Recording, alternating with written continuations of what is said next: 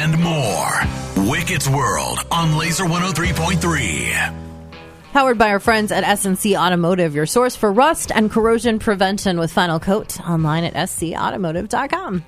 Iowa's women's team had not really played a game in a week. So they had not been on the court. Meanwhile, they were, had a big road game at Indiana, number 14 Indiana in Bloomington. Hoosiers just got beat by a bad Illinois team. So they, they were obviously angry. Iowa goes into Bloomington and they get beat. And they get beat bad. Final score last night was 86 to 69. You're like, what did Caitlin do? Well, she scored 20 in the first half, which is pretty typical Caitlin Clark, right? but she only had four in the second half. Finished with 24 points, eight below her average, her lower sco- lowest scoring output since December 2nd. Afterwards, she was asked how Indiana kept her in check. I think being physical, um, you know, face guarding me, denying the ball, threw a lot of different people at me. Very physical. I think that was that was the main thing, and kind of pushed me off my spots, got me out a little deeper than I wanted to be, and threw a little box and one at us. Played mostly man to man, but uh, yeah, I would say just physicality and denying me the ball. It's called a junk defense. You're not going to see that unless you have one really, really, really good player and the rest of your team isn't so great. Now, I have claimed that if Caitlin was not on this team, that Iowa would win six games. That's it. Maybe eight. They're just, they, there's not a lot of other really good players on this team. They're nice players. Stuelke's a nice player, had 47 like once.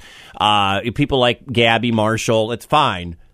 But if Caitlin doesn't have a big night, Iowa can't get to the Final Four again. Iowa can't get to the Sweet 16. If they face somebody that runs a box and one, and she mentioned that, that basically means four defenders on each corner of the key, and then one person's entire job, and maybe two when that person gets tired, their entire job is to chase Caitlin Clark around and deny her the ball. Most teams try to take away the star player when it's like Steph Curry went through this when he was at Davidson back in the 2000s, uh, the early 2000s when you have one really good player and everybody else is kind of mediocre, this is how you take that player out.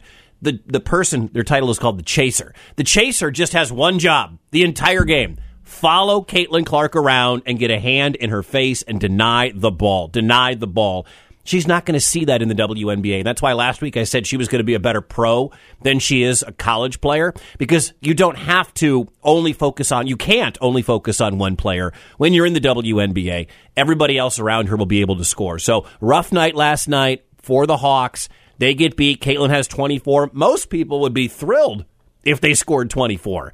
But Caitlin Clark, you could even see it. You could hear in her voice how upset she was.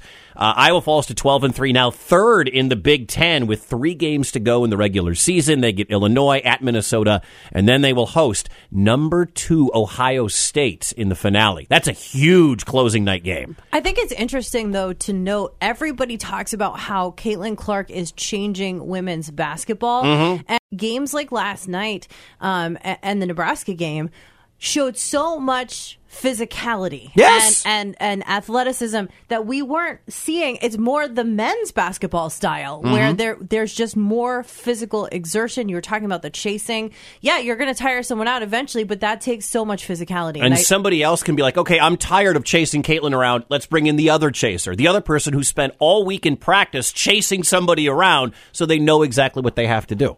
But it's interesting because are these tactics and methods going to continue?